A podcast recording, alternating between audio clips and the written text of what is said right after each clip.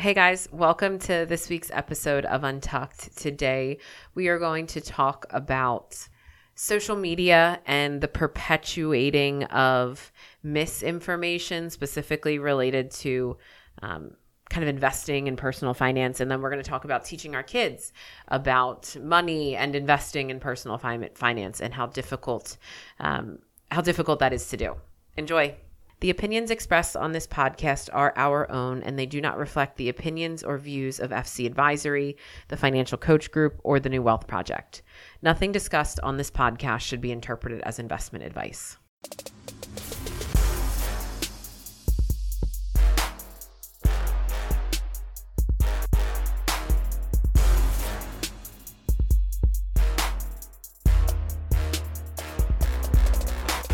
Welcome to episode 49 of Untucked. This is Megan. And Mike? And this is Jeff. So, in the 10th century, men adopted um, heels on their shoes so that they can ride horses better. It's, so, basically, men started wearing high heels. They were the first gender to start wearing high heels. Um, the Parisian cavalry wore inch high heels. And then that trend spread to Europe and uh, kind of went towards like the upper class started wearing high heels and it became a woman a woman thing. So Do any of you guys wear high heels? I do, yes. Uh, no. Like, no. Not to ride horses, though. yeah. Um, I'm not trying to be a dick. that might be your worst. Dude. I, I totally I fucking Not, not might. Not might be. It is. I forgot. I forgot. I had to like literally find one in like 5 seconds. yeah. Full disclosure, Jeff looked that up three minutes ago. Stop signs used to be yellow? Is that better? That's a better Yeah. fun fact. You guys always say I can't that. believe you just wasted that. You guys always say that. Every time I have a crappy one, when I give you like my backup, you're like, "Oh my god, we love that one so much more." Philly sports. Let's get into it, man. There's a lot that's happened. Most Really? recently, Carson Wentz coming out. Did you hear him talk lately? No. Yeah, he came out and he said when he got benched in the Green Bay Packer game, he's like, pretty much, that's when I had checked out. Like I knew it was over. Is that controversial? No, Okay. I don't think it's controversial, but I think it explains a lot. Like he was our franchise quarterback, and that's the communication that the that the the team, the ownership gave him. Like you're benched. He's like, I had no idea if I was coming back. Like next drive, next game, next season, for that matter. And like it wasn't doesn't sound like that was like communicated very well to him. So like he's he's like, I'm out. I don't want to. I don't want to play here anymore found it interesting. I guess it's not Philly sports anymore. It's more Indianapolis sports now. Yeah. So sorry for the tangent. Shall we, dude? That is- Let's let's dig into it. It's not that big of a story. Okay, the Flyers. It, they was got, probably historic, dude. It was probably historic. It has to be Like the worst loss in franchise history. the most amount of goals scored against you in a single period. oh, and how many was it in a period? Seven. seven in the second period. Holy so a nine, shit! a nine nothing loss. It's it's um. I, there's a few things just to say, not to dwell on what's one game and all that, but that's a that's a game. Everything either has to go, you know, right for the other team, everything wrong for you to lose nine nothing in the NHL. There's a reason why you don't see it very often because it's it's very hard to lose nine to nothing. It would be like losing eighty-one to nothing in football. That's the same same magnitude, I think. I think it would be more than that. I think it would be more like 120 to, to zero. Um, hard to describe what went on. Myers and, and Sanheim, who were atrocious the game before that, were a combined minus 10, not even halfway through the game. Oh my gosh, Each minus of them were on the ice for five goals. Oh my gosh. Um, they were so bad, th- them in particular, the whole team, obviously. And I don't know why Vino he he shuffled four players out of the lineup ahead of that game that had played the previous game. Kind of a big deal. He brought in, you know, Bunnaman and and um, Andreoff or whatever to, and, and scratch Lindblom and uh, Knack, Aube-Kubel. And he scratched the wrong two defensemen based on the performance the night before, the game before. Myers and Sanheim should have been on the bench. They they look like they didn't belong in the league, and then they they continued to play that way the other night. But you know, again, what what pisses me off is there's two reactions from Philly fans when something like this happens. It's oh our our goalies suck. Uh, Elliott gave up five. Hart gave up four. Yep, we need uh, goalies. Goalie. It was not at all on the goalies. Not at all. That's number one. And number two, the meatheads who expect somebody to drop the gloves and beat the shit out of the other team because you're getting, uh, you know, your ass is kicked. Because that's what would have happened, you know, 20 to 30 years ago. Well, it doesn't happen now, and it shouldn't. It's stupid. Right. So that's that's all I'll say. But um, bounce back last night. They played awesome, actually, against the Islanders. Good team. And Jeff, as you said earlier, up three nothing. Game well within ha- hand. That's I shut it off. I wasn't watching anymore. I Three assumed one, they three won. two, three three. No, Yeah. no. So, yep. They they inexplicably just stopped playing the way they were playing, gave up three goals. It's tied uh, late in the third. Late in the third, yeah, and Lindblom buries one to No. to, to give him the four three. the guy that was scratched the previous. yeah, and that night. was the second goal of the night. But so so huge. I think it would have been more devastating had they lost Yeah. last night, giving up the three nothing lead on the heels of the nine nothing. Um, so I think their season is still salvageable. Um, I feel like there a lot of people have written them off out of the playoff race already, which is a bit premature because you know you're playing you're playing every game against your division rivals, so you can make up ground quick. Um, but very, very, very concerning the way they're playing. There's no doubt about it. Um, they're they're just atrocious in their own end defensively, and Provorov is, is no, no exception. He's not been good. So, um, yeah, a lot of lot of red flags. Going This is here. the team that you said earlier, and I'm not, I'm not throwing you under the bus. No, you I'm- can, 'cause I- no no I'm just like this was the team that everyone was afraid to play. Mm-hmm. Right? They were they were hungry. They had young talent. Like, what happened? Did it just? Are they just not as good as we thought they were in the beginning of the season? Are they not being coached as well? Are they running out of gas? What's is does every team go through this? Why do I feel like so many Philadelphia sports teams are just their their mo is inconsistency? Is that Yeah, every maybe. team? I think when you look at the NHL at, as a whole this year, there's there's a handful of really surprising teams, and and Flyers are kind of surprising on the on the bad end of it. But you have Florida and Minnesota and teams like that that were expected to be mediocre at best, not even that, and they're killing it.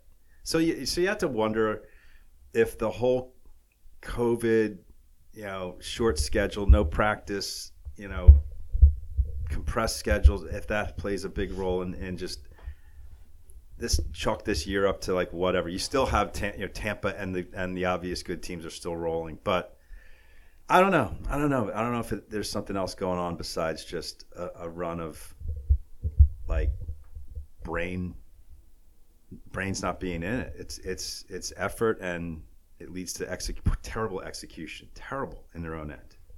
And teams have the book on them now. They know that aggressive forecheck, and they're going to cough the puck up, and you're going to spend time in their in their zone, and it's going to be in the net, and it's not on the goalies. Hart's not playing well, no doubt about it, but it's not on him. Hmm. You think they turn it around? If the season ended right now, are they in the playoffs? No, Wow. they're in fifth place. Wow. Yeah.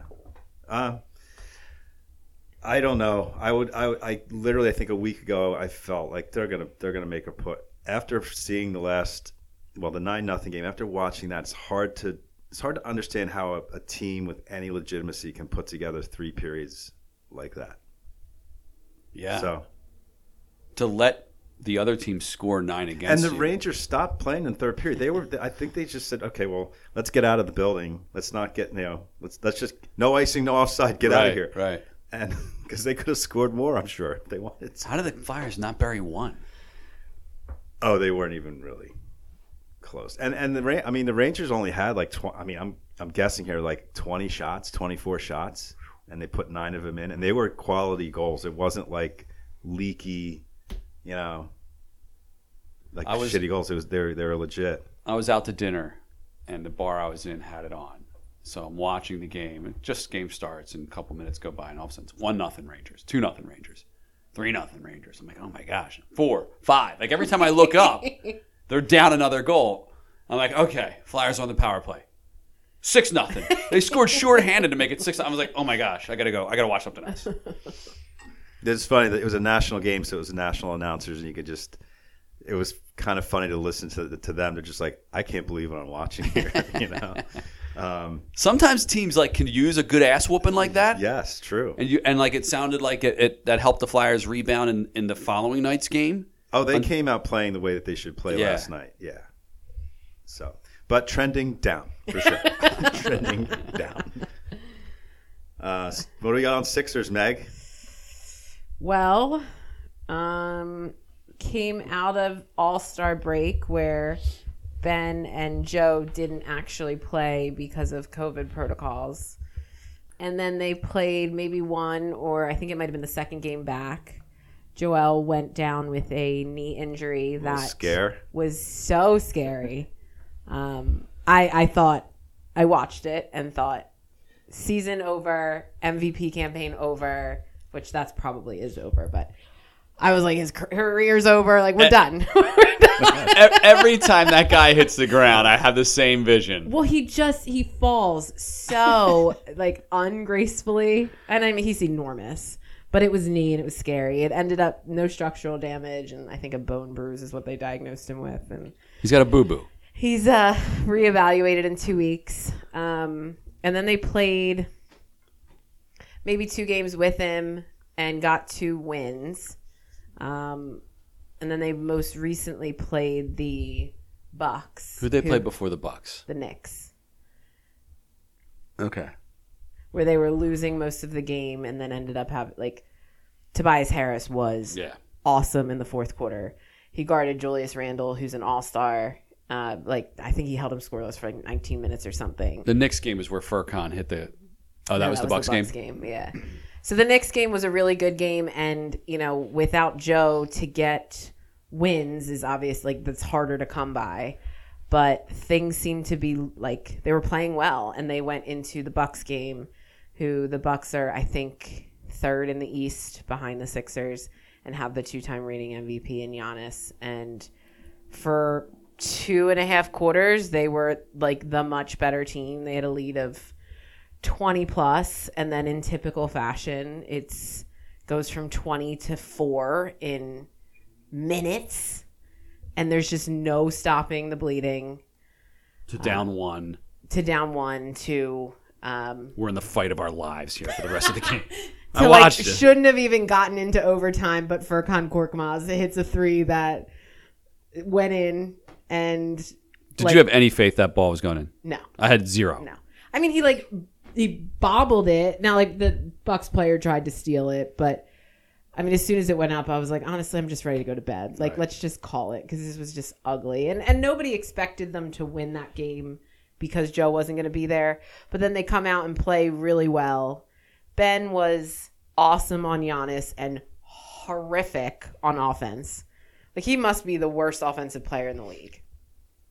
Um, I'm just amazed at how close he gets to the rim and then dishes it out.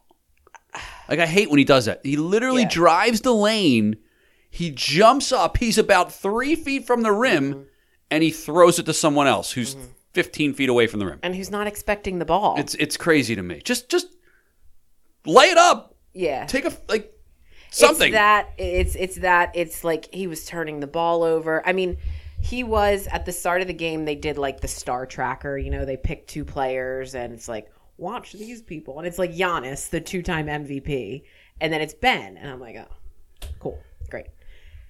And then they like go back to the star tracker at like the start of the fourth quarter, and Giannis is like on his way to a 26 point game, and Ben's like eight, eight, and four.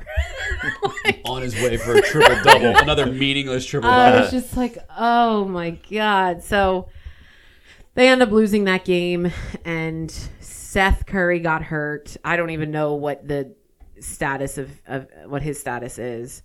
Um, they're tied for first in the East with Brooklyn, but I think um, who did we just play? Milwaukee is like right there, maybe like a half game or a game back. So, um, you know, it's a shame. Like everything was clicking pretty well, and Joe won't win the MVP because of this break, even though statistically, and this is not just like Homer me, like he's having an absolutely insane year, but this So- injury throws it off. That doesn't get factored in. What to do you mean? MVP voting. what do you mean? What's it based on? You're just Your body of work. St- okay. Well, his body of work when he's been playing, he missed like what two weeks. I mean, it's two weeks now, but who knows how long it'll be. And I mean, you'll. Oh, He'll, so you expected to be out much longer? It's a reevaluation in two weeks. It's not Two weeks a- from today, two weeks from the injury. Okay. which was a week ago. he'll be back. I think he'll No, be no, back. he'll soon. be back. I just think he'll be back soon. Uh, no, I, I'm not. I just think the way that the MVP voting has always been traditionally, if you miss any legitimate time that's not at the end of the season when you're load managing, you you don't win, and that's just how it's always been. Um, there's a lot of talk, a legitimate talk about Ben being Defensive Player of the Year, which, you know, being the worst offensive player in the league is probably an award he could also win. Do the Sixers need another piece like we've always talked about, or does Tobias exceeding our expectations and Seth, when he was healthy, um, exceeding our expectations make them contenders? I think if everybody is playing like as well as they possibly can, which is not realistic to expect, then no, they probably get away. They at least get to the conference final. I mean, I'm not. The Bucks team does not scare me at all. I mean, with Joe healthy, that team does not worry me. It's Brooklyn. it's Brooklyn, yeah, and and I think you know Kyrie's playing out of his mind right now. James Harden's like a legitimate MVP candidate, and then they have Kevin Durant, who's like the best scorer in the league. So you know, but they're the same way. Like they very much have games where all three of them don't play well and like at the same time and there's not enough shots for all of them. So, uh, you know, if you catch them on a couple bad days, it's a very I didn't say very winnable series, but it's a winnable series. Yeah. But I think like there's a lot of talk about Kyle Lowry um, from Toronto and a possible trade for him to bring him to Philly. I think the issue is just like ball handling at this point because Ben was absolutely gassed at the end of the Bucks game, and he doesn't do anything offensively. So to have somebody else who he can run the offense through would be valuable. Yeah. So I don't know. We'll see. Their next like six are like Lakers, Nuggets, Clippers. Like they're gonna come back from the West in like fifth place. Oh my god. Spoken like a true fan. I mean, secretly, I'm glad that Joe's missing them because they're gonna just be ugly. But then they're gonna be ugly because Joe's missing them. So. He's tough though, man. Losing him for a few weeks is tough because then he comes back and he's not as good because he's not in condition. Yeah. It's tough.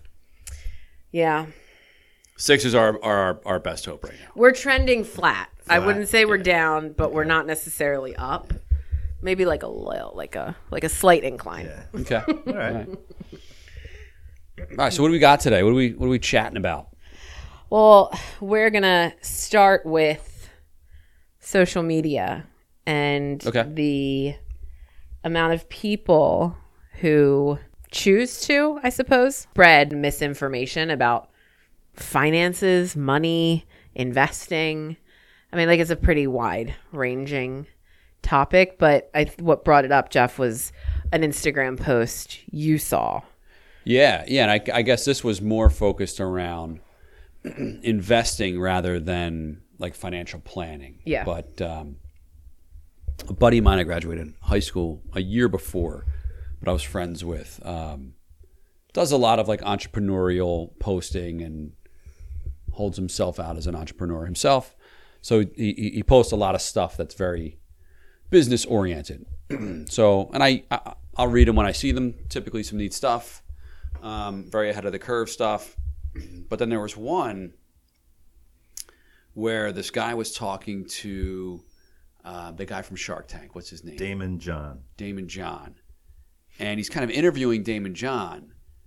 And the quote that Daymond John said, like, took me aback. I was like, "What?" And I and then I remembered like I had to do the math in my head a couple times.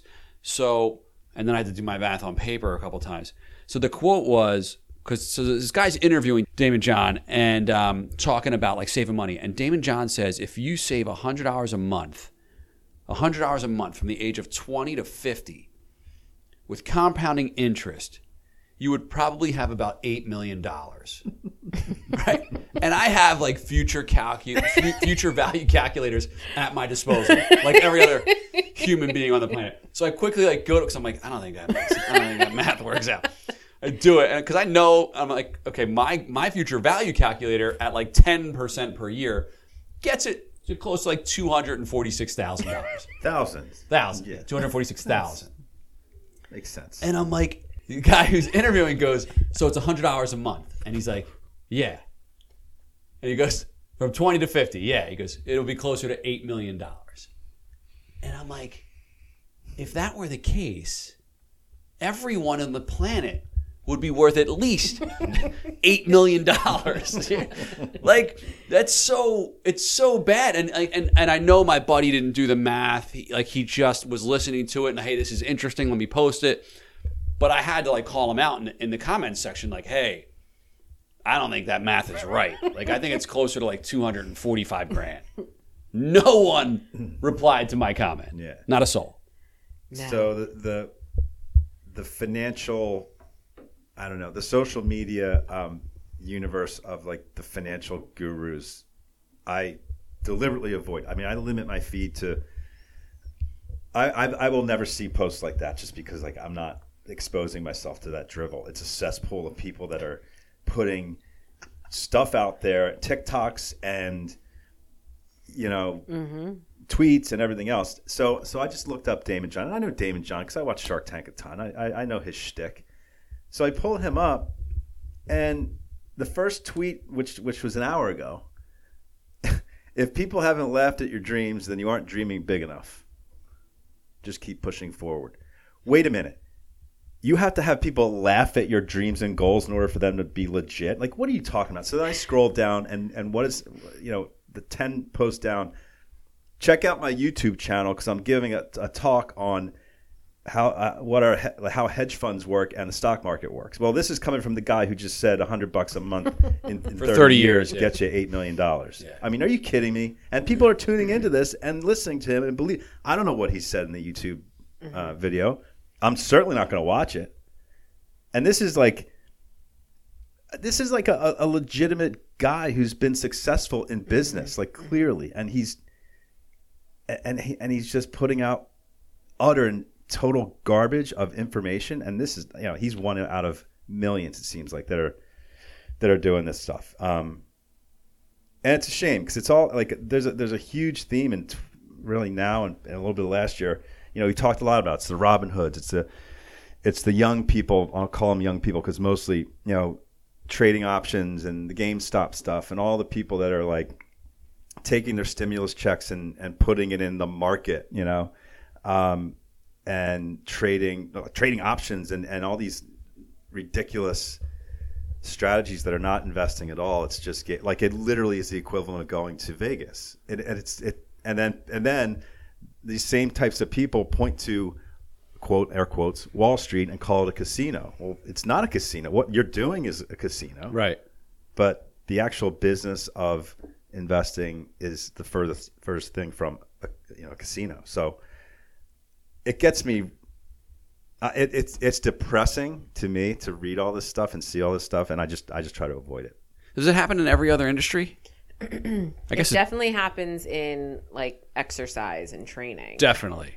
Uh, That's the Yeah. first one that comes to mind, like with the social media specifically. I mean, I know I've seen on my feed a little bit more now. It's like um, mortgage, like people who, mortgage brokers. Um, I've seen lawyers who try to like dispel common I don't know, law myths or whatever, all in like the very like TikToky kind of format. Um, what else have I seen? Nothing as prevalent as financial, and that's maybe indicative of like some of just my interest, but my Instagram is not financial services. I'm not following anything that's So related to can that. you? Uh, uh, this is a legit question. I'm naive to it. Can you monetize? Can you make legitimate money by having enough followers watch your social media posts or, or videos of you know on here's my tips on how to turn a hundred bucks into eight million. Yeah, so certain platforms, TikTok being one of them, pays you per view. So not per follower, okay. but per view. Um, and then I think a lot of the other compensation models are around sponsored things. So, you know, it might maybe if you're you're talking about finances in some way and then Robinhood pays you to sponsor or a credit card pays you to sponsor or something like that, you would get paid by that company. I mean, people need to uh, learn how to stay in their lane, really. Like, Daymond John has no business talking about investing or finance or hedge funds or anything because he clearly doesn't know anything at all about it. Um, and I guess what I'm, what I believe is happening is that people are just doing this to get stuff to go viral and to Yeah. get views and to get retweets and so that they make money from it. It's not about helping other other people. No, Yeah. It's not like like information. one of the guys that commented in that because I had to comment, Yeah. and I read some of the other comments. There weren't many, but and I think by the way, I think they're all deleted by now. um, was this other guy uh, who was part of like I think his name is Wealth Squad Chris, and it's like he's got a bunch of videos about him. I, I, mean, I couldn't even get through them. Doing swing trades, Mike. Are you familiar with as a CFA? Are you familiar with swing trading? sure. I mean, I, I don't know what it means, dude. I have no, I've never even heard of it. But like showing people, like I bought this stock at this, and this is what I did, and like I I turned four thousand dollars into forty thousand. Like, isn't that that's so dangerous? Because it's and look, I don't know if the guy's licensed or not. You don't have to be licensed to buy and sell stock, And you don't have to be licensed to post a screenshot of your Right. E Trade account. right? But you do need to be licensed to give advice. Right. But if I'm going to go to his YouTube channel just to see what he's doing, like it's just I, I find that so dangerous. And why, like, why is this industry, the investment industry, why is that so allowed? Is it allowed in like the healthcare profession? Like, can I get up and just say, "Well, I have this uh, magic potion that you drink and it cures cancer," or would like w- would some industry shut me down? I, I don't know if there would be an industry that shuts you down because there are maybe not cancer Or a but regulator. There are definitely there are definitely things things like that. I think the difference there is like people are way more cognizant and suspicious of what they put into their body versus you know what they're um, doing with their money. I- I don't know. I think it's the whole like get rich quick thing like that the version of that uh, people just want an easy solution that and I, and I think the social media platforms you know you're not reading about it you're seeing it. The person is describing to you exactly what they did. There's something tangible in that. And people just you fall susceptible to like oh what's different about me and than that guy? Why can't i do what that guy did? So the irony really is that like with information never more prevalent, available, accessible, um, people are more misinformed than ever.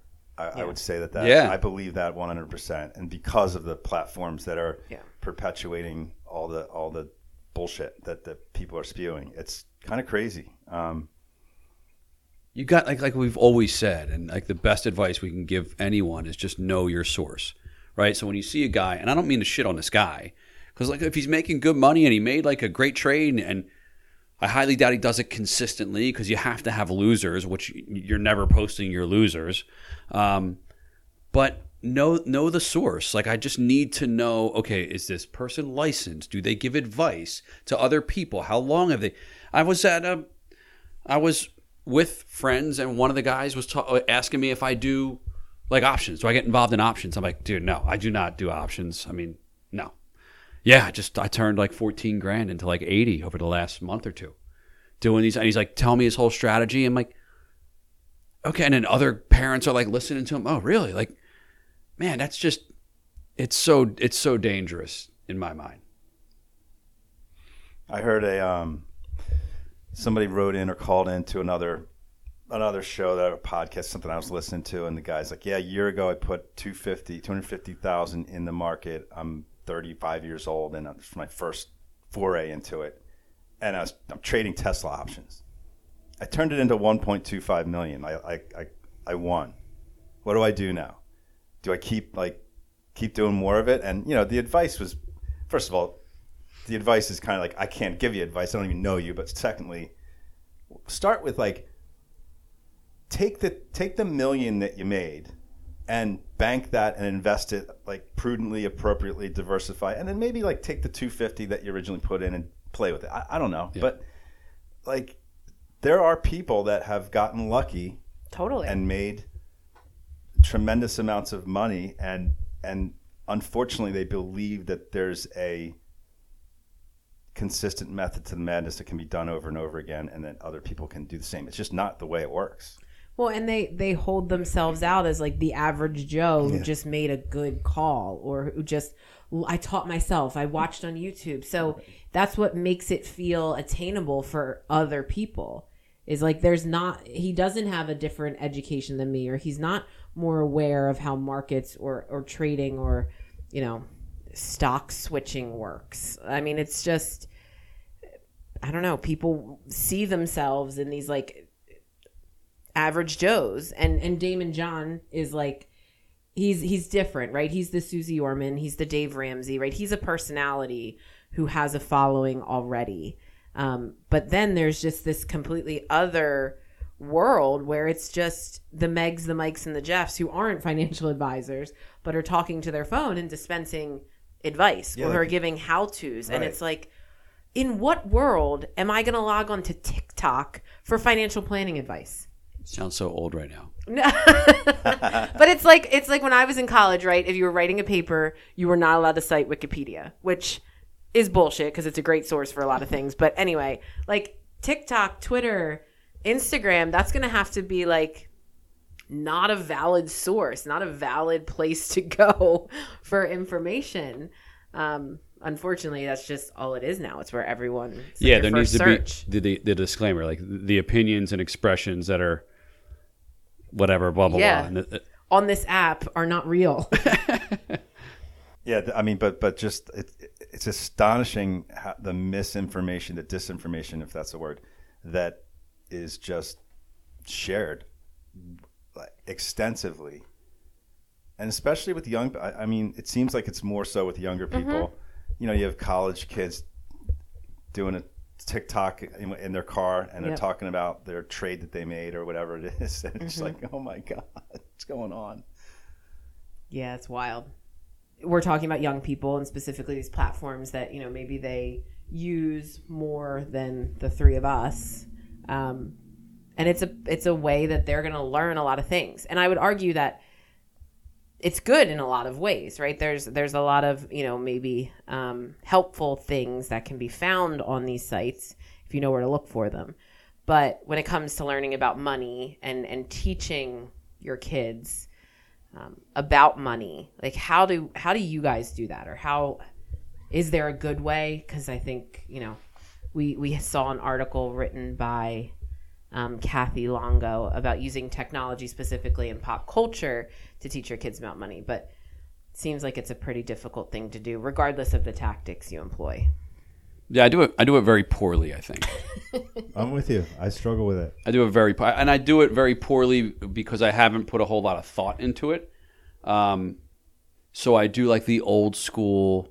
Okay, guys, if you want to get that thing, you need to work, and I'm going to give you an allowance, and then you have to take some of that allowance and save it. By the way, that never happens.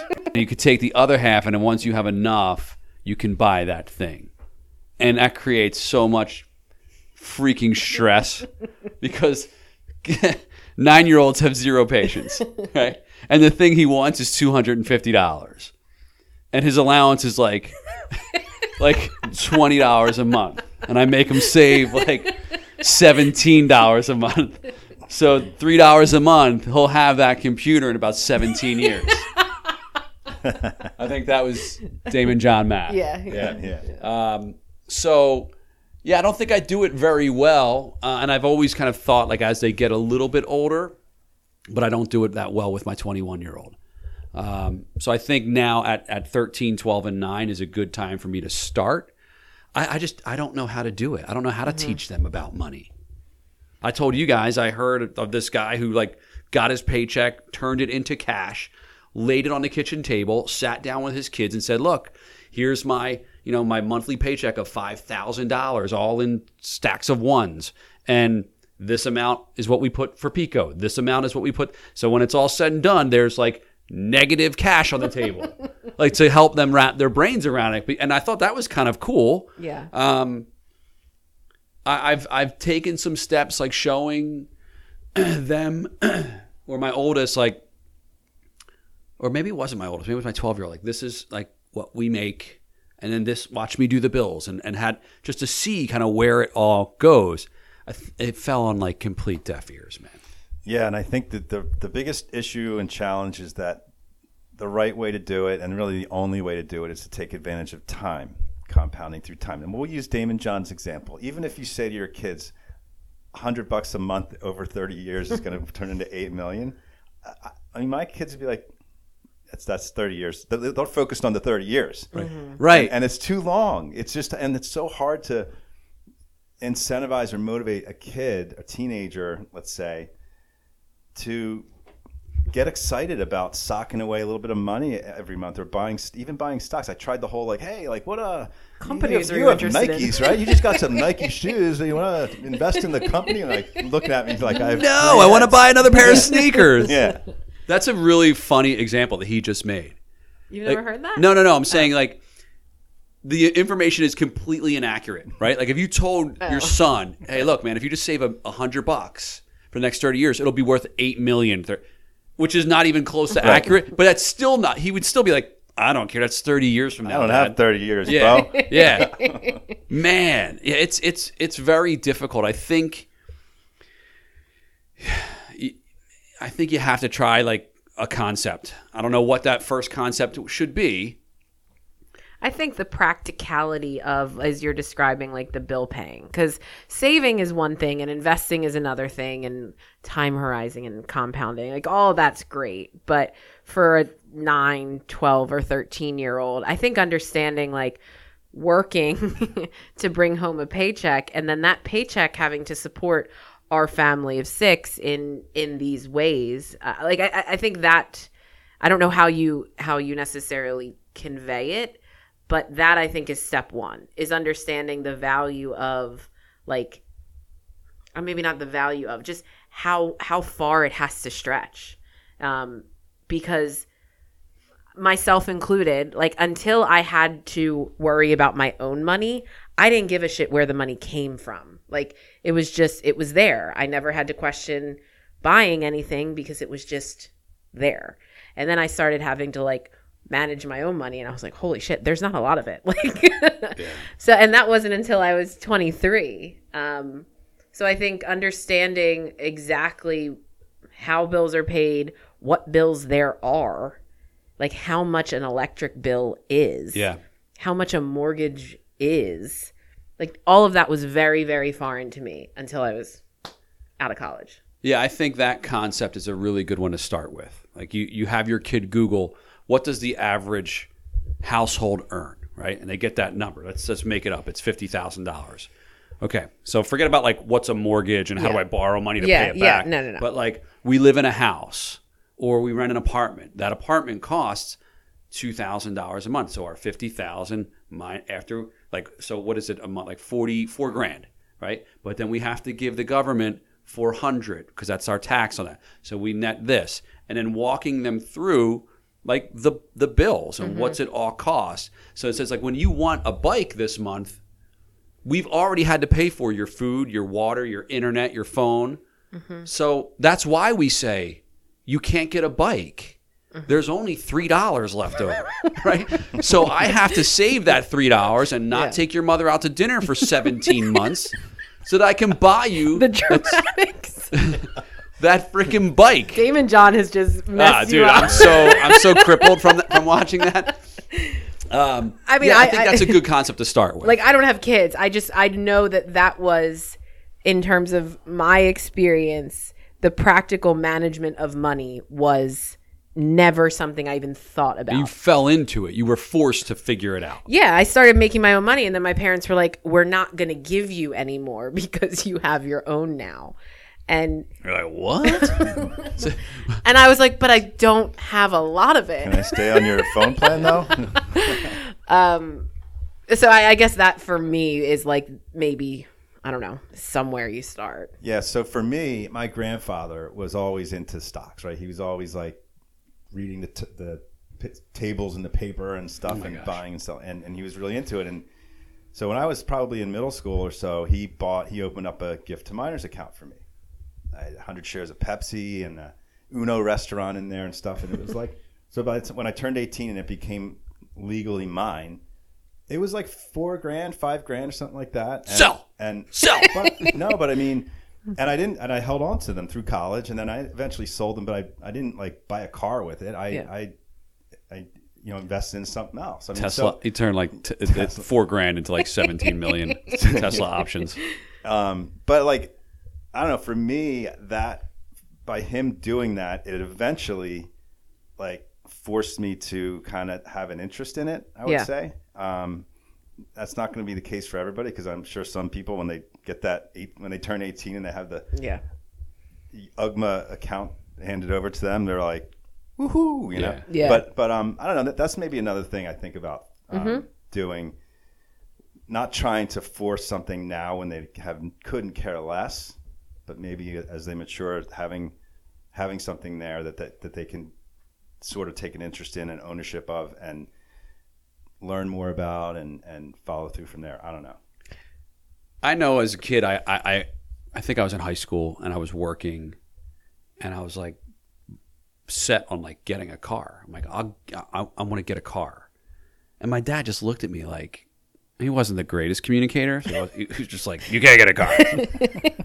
and I'm like, but why not? Like I work, I make. Like I just watched a Hyundai commercial. Right, they're 119 dollars a month. Like I can do that, but like not even putting. I, I had no idea. Well you have to sign for it and you have no credit. So mm-hmm. no one's just going to give you a car even though you can afford the $120 a month. Yeah. Plus you need insurance and you need gas money. And if the car needs repairs, that all costs money. Like cars are not cheap. So that's another concept I think you can like start with a kid like, hey, Yeah. eventually, like take my 12 year old, when you're like 17 or 18, you're probably going to want a car. This is what goes into that. Let me show you like what the cars cost us this year and what does all, that mean. Uh, another because I think they can they can wrap their brain around. I will want a car when I'm 17. I, Yeah. I, don't, I know I'm not going to have a million bucks when I'm like 30 years from now, but the car concept I think they can wrap their brain around. That I had that conversation with my parents about college, and it is one of the more one of the things I'm most grateful for is the way they deliberately laid out for me what college costs. Like we had my acceptance letters and my scholarship and like the financial aid packages, and it was like this is what we're on the hook for twice a year. Like we have to write a check to Washington College for this. We have X amount saved, so you're going to have to borrow Y. So when you graduate, this is going to be the amount of debt. Like it was clear and very, very um, understandable for me. And we did that for every college that I was considering. And I went into that decision very informed, with eyes wide open, not surprised for a minute about the amount of debt I graduated with. Did that did that factor into your decision Yeah. of the school? Yeah. Yeah. I mean, it was, it made the decision, really. That didn't factor into my daughter's decision whatsoever. Yeah. No, that's we- what I mean. I we think, had that conversation. I think my, I, I, yeah. I, I mean, I don't know why it mattered more to me or why it, it was more impactful, but I can remember sitting at the kitchen table with like those numbers in front of me. Like they took the time to put that together. Mm-hmm. And then I had my exit interview my senior year of college where the financial aid office says the same thing. They're like, okay, you borrowed this amount of money. Here's your like, here are your student loans and here's your breakdown. I had friends who were shocked at the number, like had no idea the amount of money that was borrowed to attend school. Did you have the monthly number or did you just have the amount? I had the total amount. Okay. Yeah. Okay. But I mean, like we divided it by ten, like ten years. We're Right. like it'd probably be somewhere around here. And then it was like, okay, so if you're gonna live on your own, right, you got to be making X At least this. right to be able to afford this and, and and rent now i went home after college and lived at home for a year or two so like that made that transition at least initially in paying the loans back easy but it was a huge decision for a lot of reasons and i just felt like now looking back on it financially it was it, it, it that didn't like derail the train Right. Yeah, it's tough because like kid, is. kids they don't have expenses, right? Mm-hmm. So you have to you have to relate that to, to your experience, which is it's hard for them to wrap their brains Yeah. around that. yeah Like when you tell a kid, like, "Hey, the credit card bill was like twelve hundred dollars this month," they're like, "What? That's like a million dollars!" Like, no, it's twelve hundred. But like, it's such a huge number if you to save that every month for the next right, right. No one in your family will ever have to work again. Uh, yeah, it's just the, the numbers are so big to them. Uh, it makes it very difficult. And I think Yeah. the article that we read, kind of slightly pertaining to this, like they're like creating apps and stuff Yeah. and using pop culture to help relate to kids. Uh, like she talked about how like this little girl was like, "Mom, we should." Her her daughter was like, "Mom, we should help like homeless people," and her mom was like, "Wow, that's really like big of you to say. You're absolutely right. We should help homeless people. We should give money to homeless people." She's like, and it dawned on me like, "Hey, Sally, like, how did you think about that?" She's like, "Well, I was watching SpongeBob and Squidward was homeless and he was like living in a box underwater and boxes disintegrate, so that's not a good thing." So like, so she's like trying to equate that. You were to, Yeah. watching Sp- SpongeBob? I or- love, Yeah. I love me some SpongeBob. um, but yeah, I mean, I think it's good that they're trying. I just, I think some of those apps, it's again, it's really tough. I think it comes down to as old school as I may sound, like just sitting down with the kid with pen and paper and just showing them like Yeah. numbers. I think uh, practicality matters a lot. Yeah, and, Yeah. And then you know my pet peeve is, which my son's about to go through as a junior in high school, the the stock market game. Which to win that, you know how you know what you have to do. You have to just basically like, you know, throw a dart at the at the biotech company that's going to hit it big, and then you win the game. Otherwise, you're just old boring, you know, market returns guy. I mean, nobody's gonna. So like, it's teaching just the wrong lessons, and I mean, Yeah. I, I just I don't understand why that's even. I mean, I guess it's in a way it's fun. It's sort of like fantasy football esque for for the kids, but it's not the right le- lesson to teach them. It's it the, it's, perpetuates the wrong. Yeah, it's the wrong thinking. lesson Yeah. because they're doing it over like a semester. yeah. Right, so you're picking a stock that we're going to see how you did three months later. Yeah. And we all know like all bets are off. Like any company can go up or down in three months. It's crazy. But the kid will think, well, I did so well in economics this semester.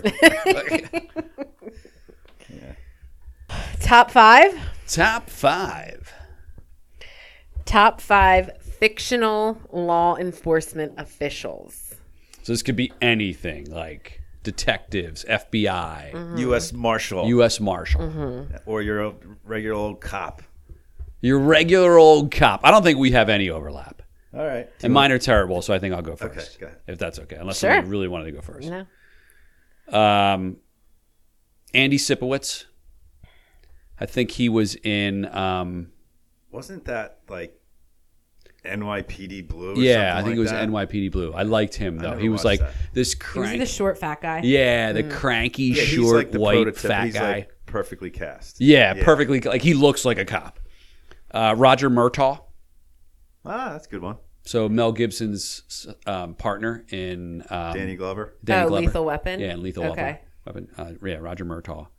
Um, RoboCop. Okay. James Carter. Carter from Rush Hour. Chris Tucker. He was he was like my favorite cop of all time. And then Robert Barone. Who's that? He is um God, what's the name of that show? Who's the comedian? Uh God, I'm sorry. I forget the name of the show. It's a sitcom. Um Wow. I don't know. hold on. I'm like I, I don't I don't really watch it. Um Major don't top watch it? five list. Man. Come yeah, on. no, I just I, I don't watch the show, but I, I Is it on right now? No, it's an it's an old one. Um, he's like the lurchy guy. Uh, hold on. Everybody loves Raymond. Raymond's brother, Robert Oh, Barone, the okay. tall, Okay, lurchy okay. guy. Okay. Hi, Raymond. That guy. Okay. Okay. You want me to go? Any overlap? No. Uh, I'll go since I had some overlap. Okay. So I did like Lee and Carter. So like Okay. Jackie Chan and Okay. James Carter. You did Just- the. I have Uh, a plural also. and then I have um, Detective Benson and Detective Stabler from SVU because like you can't have one without the other. I don't even know who I don't they know are. what that is. Law and Order SVU, I never Olivia watched it. Benson, Mariska Hargitay. Yeah, never. Saw Are it. you kidding me, Christopher Meloni? No. Oh, Detective Stabler is like right below Coach Carter. Not Coach Carter, Coach. Uh, what's his name? Who's my coach? oh, I don't know. The guy from Friday from Night Friday Lights. Night Lights. Yeah. guy from Bloodline. yeah. I don't know. But by the way, I- Taylor, Coach Taylor. Taylor. Coach I've Taylor. never watched an episode of any Law and Order. Me neither. You've never watched Law and Order SVU? No, not an episode of It- any Law and Order. How can you watch TV? It's on every channel all the time. There's literally been like a million episodes. It's, so, it's it's it's so horrible to me. I can't I can't watch oh, that's rude. Um, Winston Bishop. He's from New Girl. He's a cop, but it's Okay. New Girl's like my favorite show. Um, Billy Costigan from The Departed. Mm-hmm. Yeah. Leonardo It's a good DiCaprio's one. character. it. That was Yeah. a really good one. And then Alonzo Harris, Who's that? Denzel in Training Day. Okay, All right. All right. No overlap. That's good. All right. Good list. that was that's a tough one because he was like loved and hated. Like by the end of Training Day, you wanted to like Yeah, but I interpreted this as like my no favorite got it characters who happen to be sexually attractive. That's what you're going with. I mean, Denzel, yes. Billy Costigan, yes. Probably not Winston. All right. So my first one here is Harry Callahan, Clint Eastwood. Yeah. Dirty Harry. Yeah, all the Dirty Harry uh, movies. Next, I've got Frank Drebin from Yeah. Naked Gun, Yeah. played Mm. by Leslie Nielsen. Yeah. yeah. I got Nick Nolte from 48 Hours. Good one. Um, and I got Chief Wiggum from The Simpsons. That's another good one. I, I was thinking about going animated on a few, but decided against. And then finally, and Jeff, I can't believe you didn't you didn't think I we know didn't who it overlap be. on this. And this is the entire the entire cast of Super Troopers. Oh my God. That's the winner right there. yeah, yeah. Wow, that's really Yeah. good. State I Troopers. can't believe you didn't have that. I can't believe no Isn't one that went like with your- Axel Foley, Yeah, I, th- I thought that Who's was too obvious. Eddie Murphy. Oh, Beverly Beverly Hills Hills. Cop. Yeah. Yeah, I'm surprised no wire references. I've never seen it. I know we don't have to go there. Um, cou- I couple thought about. Johnny Utah also. Oh yeah, Point that's a good one. Um, what about the cop from Die Hard? He was also in two two seven. No, not two two seven. Family Matters. Oh, Winslow. Yeah, yeah, yeah. Winslow. Yeah, yeah, I didn't think. a I good thought Wasn't that he like a mall cop? Or was he a real cop Yeah, in like Family Matters? he was a real cop in Family Matters. oh, he was? yeah. Getting back to the Law and Order discussion, if I can, Yeah, real quick. sure. My the reason I would never the the crimes they would solve within 24 hours. I It just thought you I, said you never watched. I know that's am I wrong? It's an hour episode and there's always a conviction. Yeah, I mean like, like well, maybe not always. Sometimes there's a rape case that dude, someone's dead in the water. They found the body. They found the evidence. They found the killer. They convicted them all like within 24 Hey, hours. apparently, it's a good model for a TV series. I know it's there's a hundred thousand episodes of every. There's seventeen spin-offs. I cannot believe you've never seen one. Never. And the the the um the music is just iconic. Dun dun. All right. Thanks for listening. Yeah. See ya. Till next.